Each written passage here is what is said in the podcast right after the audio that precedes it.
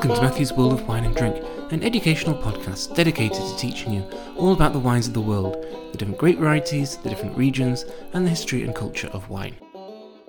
Continuing my series on my favourite producers, we go to Australia, and the producer in question is called Pfeiffer, and they're based in Rutherglen, in Victoria, on the border with Victoria and New South Wales. And in fact, their property is right next to the river which um, separates the two states. And Rutherglen is, of course, famous for its fortified wines.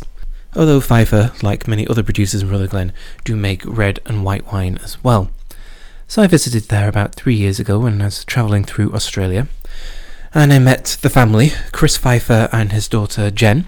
So Chris established this winery in 1984 and now Jen is uh, kind of taken over the reins of uh, production, and they're both enthusiastic and passionate about wine in general, but especially about fortified wine because it has such a rich part of Australia's wine production. Up until the 1960s and 1970s, the majority of wine produced and drunk in Australia was fortified, carrying on the tradition of the British, who, um, of course, colonised Australia in the, in the 19th century. So Chris Pfeiffer established his, this winery in the 1980s, beginning with a very small amount of fortified wine. And of course, these wines are all um, non-vintage, and so producing fortified wine from scratch is actually quite difficult because you have to build up your inventory of back vintages in order to be able to blend them together to create um, a wine for release. But what it also means is that as um, production goes on from year to year, you build up a huge uh, library of wines which Chris Pfeiffer has. He has about over 100,000 litres of wine that he and Jen can blend together to create their consistent style of non vintage wines.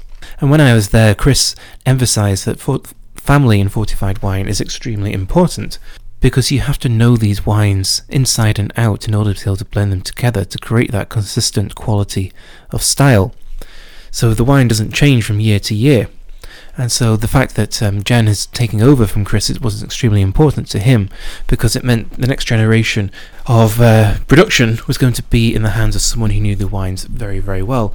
And it, it is true that if you go to sherry or to port or to Madeira, um, a lot of that, and also to uh, the Vin Doux Naturel producers, the producers are often owned by the family who have uh, been making wine for several generations. That's also true in Champagne as well. So, really producing consistency from year to year, not just in the short term, but the long term as well. And when I visited, Chris and Jen really uh, treated us well, allowed us to uh, stay over and um, have an evening meal with them.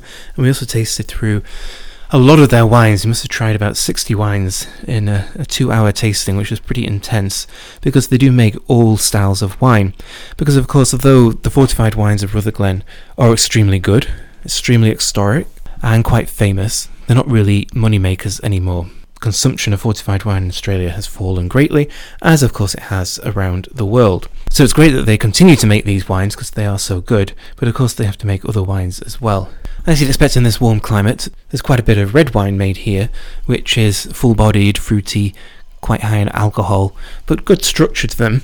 Some of these wines, for example, are going to come from Durif, which is the same as Petite Sirah, a great variety well suited to this warm climate and also one that can be used in the, the port style wines as well, because it really does have a big tannic structure and a lot of fruitiness to it, which is well suited to uh, port styles of wine. There's also lots of other great varieties planted here, like Tempranillo as well, quite experimental and a lot of experimentation with Mediterranean varieties because of the similar warm climate. But there's also some very good white wine made here. The white wine that um, Pfeiffer are making was often sourced from, uh, that I tried, was sourced from King Valley and Alpine Valleys, which is just south of Rutherglen. And these have um, higher altitude, up to 400 meters. And this produce, this means um, a cooler climate, especially at night with that altitude.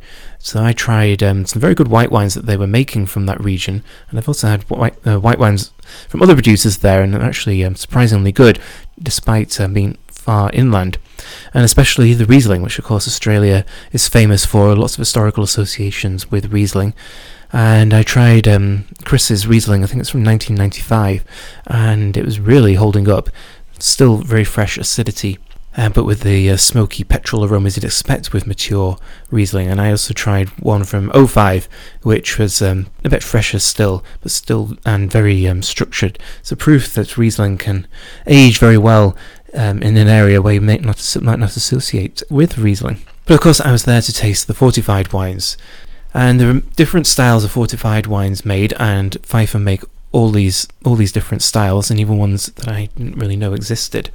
What I was visiting for was Muscat. Rutherglen Muscat is extreme, extremely high quality, very famous, and the style of fortified wine that we learn about in WSET courses. Even though Australia produces lots of other fortified wine, the emphasis is always on Rutherglen Muscat. So the Muscat is picked after Shiraz, but before Cabernet Sauvignon, which Pfeiffer also makes. makes so it's the mid to end of March. And what Jen described as dimpling is what um, they're looking for in the grapes. So it's just beginning to get some, some spots and beginning to almost raisin slightly, and that's when it's ideal to uh, pick the grapes.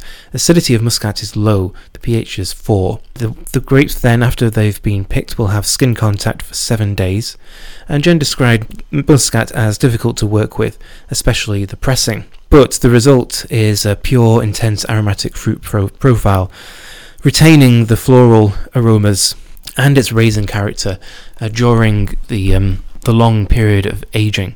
Pfeiffer, like most um, Rutherglen producers, make release muscat at different stages of aging.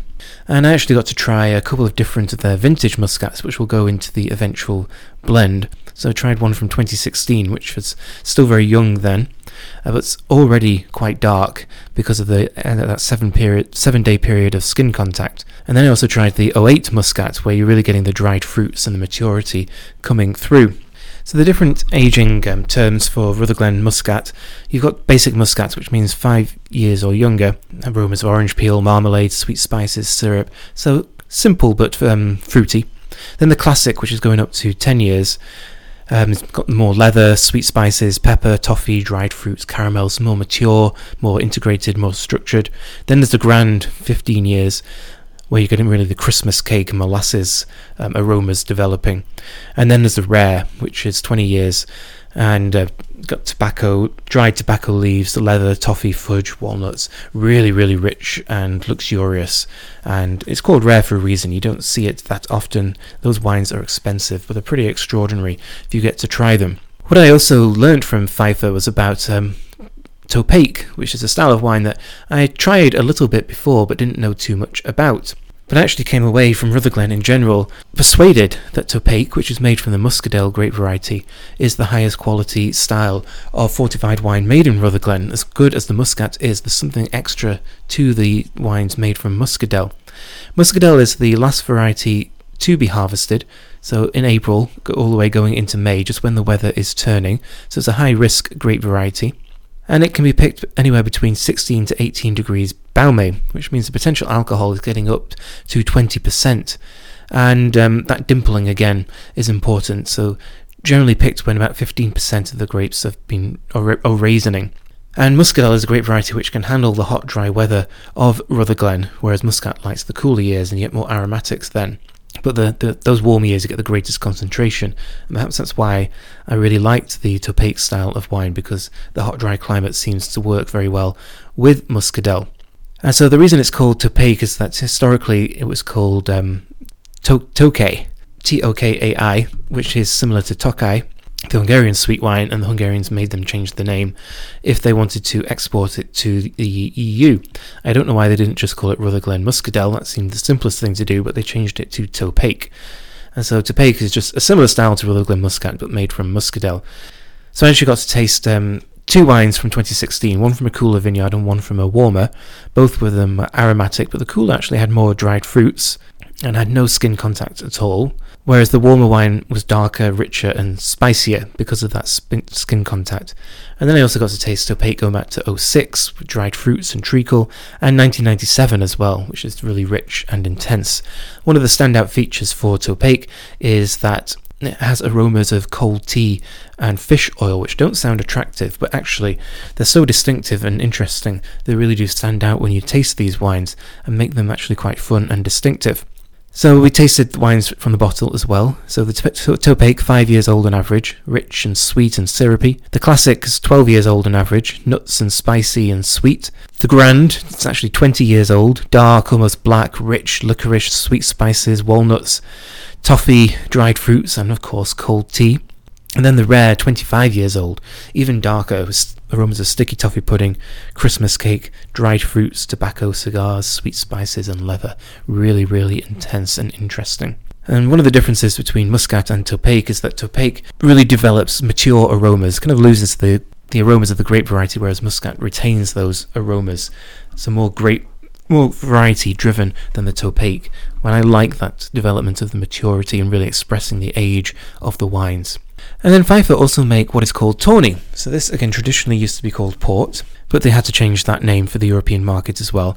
And I think changing it to Tawny was um, quite a cheeky thing to do, and I like it because Tawny, of course, is a style of port, but it's one that can't be um, copyrighted, as it were, because it's not a region. And the fun thing about Tawny in Australia is that it can be a, a, any color. It can be deep ruby, it can be tawny, it can be amber. Any, um, it doesn't really refer to one particular uh, color or style, so it's not always going to be the tawny color that you expect, which again is kind of fun. So I tasted the classic tawny, which is 13 to 14 years old on average, made from Shiraz, Cabernet Sauvignon, Cabernet Franc, and Portuguese varieties, which work very well in this environment, as one would expect. And this um, really had almost a whiskey like character with leather and spice and alcohol and vanilla and dried fruit and nuts. Really, really interesting. But also the Rutherglen Tawny, which is 25 to 26 years old, and this comes from the Solera system which Chris established in 1984 1985. And this is the first ever release of this wine. So this wine is really going back to the roots of when Chris started the winery. So really fascinating to taste this. And this really was like a fine whiskey, or a Palo Cortado even. Leather, vanilla, toffee spice, walnut aromas, really rich and intense and involved and concentrated. It's something to really um, to sip on and to contemplate time passing, the passing of time, which is of course what all great fortified wine should evoke. And then finally, just before we went to dinner that evening, when I was at the Pfeiffer household, I also tasted Chris's Apero, and this is their name for sherry, Australian sherry. So again, they've had to change the name. Apparently, they've had complaints from Aperol for the use of the name, which I think seems a bit petty. Does make um, some styles of Apero, including a Fino, which was good, and a Amontillado as well, and then a Rosé, which was interesting because um, they they serve that with tonic water for a, a very refreshing cocktail. So visiting the Pfeiffer family was really a, a great experience, meeting two people so passionate about fortified wine, really going back to the, the history of fortified wine in Australia and its heartland of Rutherglen, and the fact that they're still making it is a testament to the quality of the wines and also their enthusiasm and their passion. And an amazing experience to taste this whole range of fortified wines, as well as their red and white wines from from this region. Really evocative experience. And if you haven't tried Australian fortified wine before, I really recommend that you do. So thank you for listening. This is Matthew, and this has been Matthew's World of Wine and Drink.